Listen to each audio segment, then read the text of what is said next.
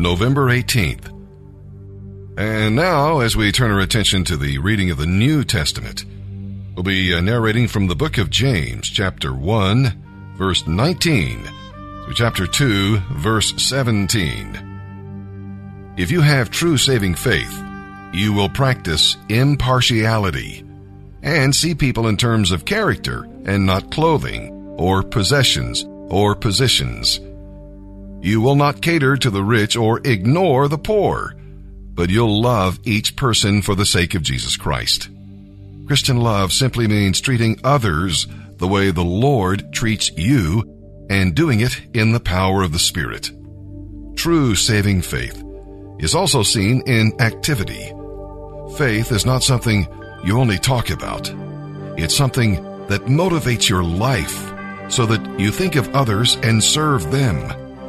Abraham was saved by faith, but he proved that faith by obeying God and offering his son. Rahab the harlot was saved by trusting God, but she showed the reality of her faith by protecting the spies.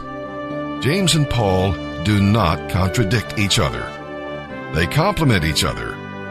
We are justified, that is, declared righteous before God by faith but we are justified before men by works. God can see our faith, but men, well, men can see only our works. And with that, let's begin our reading today in the New Testament. November 18th, James chapter 1, verse 19, through chapter 2, verse 17.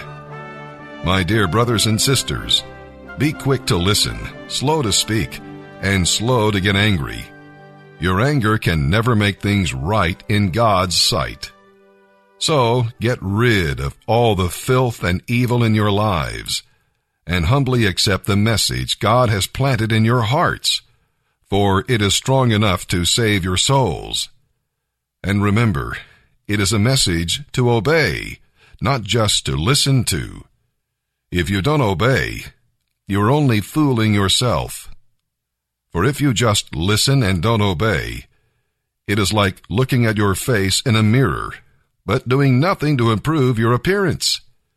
You see yourself, walk away, and forget what you look like. But if you keep looking steadily into God's perfect law, the law that sets you free, and if you do what it says and don't forget what you heard, then God will bless you for doing it. If you claim to be religious, but don't control your tongue, you're just fooling yourself and your religion is worthless. Pure and lasting religion in the sight of God our Father means that we must care for orphans and widows in their troubles and refuse to let the world corrupt us. My dear brothers and sisters, how can you claim that you have faith in our glorious Lord Jesus Christ if you favor some people more than others? For instance, suppose someone comes into your meeting dressed in fancy clothes and expensive jewelry, and another comes in who is poor and dressed in shabby clothes. If you give special attention and a good seat to the rich person, but you say to the poor one, you can stand over there or else sit on the floor, well, doesn't this discrimination show that you are guided by wrong motives? Listen to me, dear brothers and sisters. Hasn't God chosen the poor in this world to be rich in faith? Aren't they the ones who will inherit the kingdom God promised to those who love Him? And yet, you insult the poor man. Isn't it the rich who oppress you and drag you into court?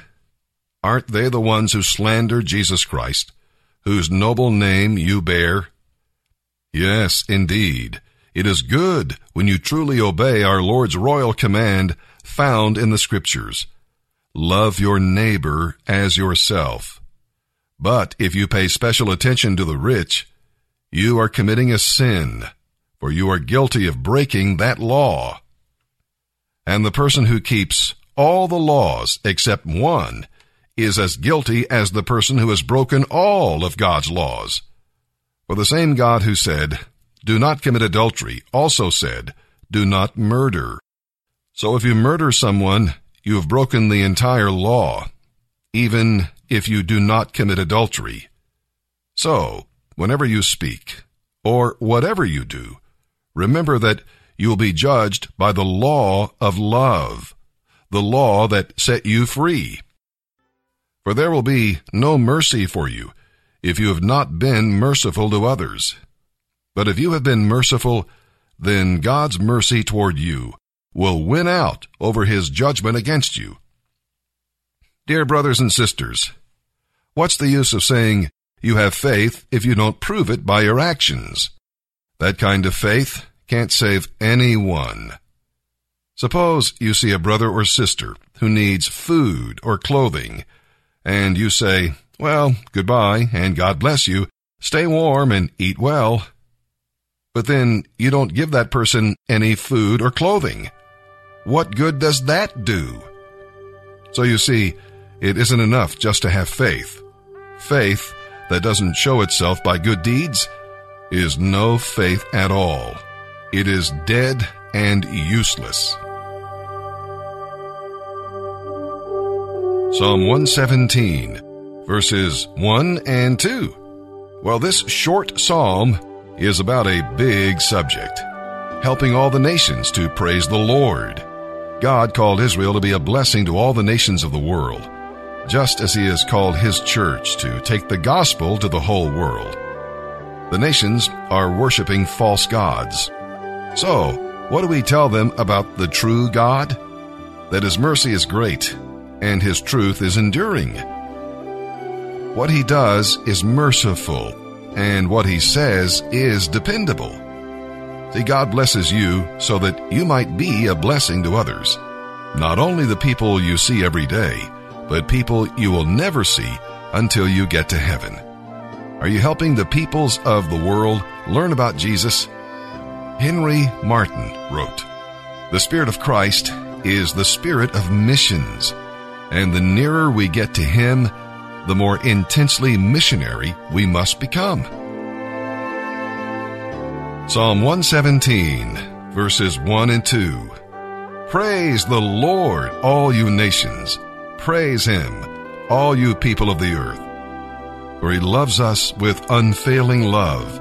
The faithfulness of the Lord endures forever. Praise the Lord.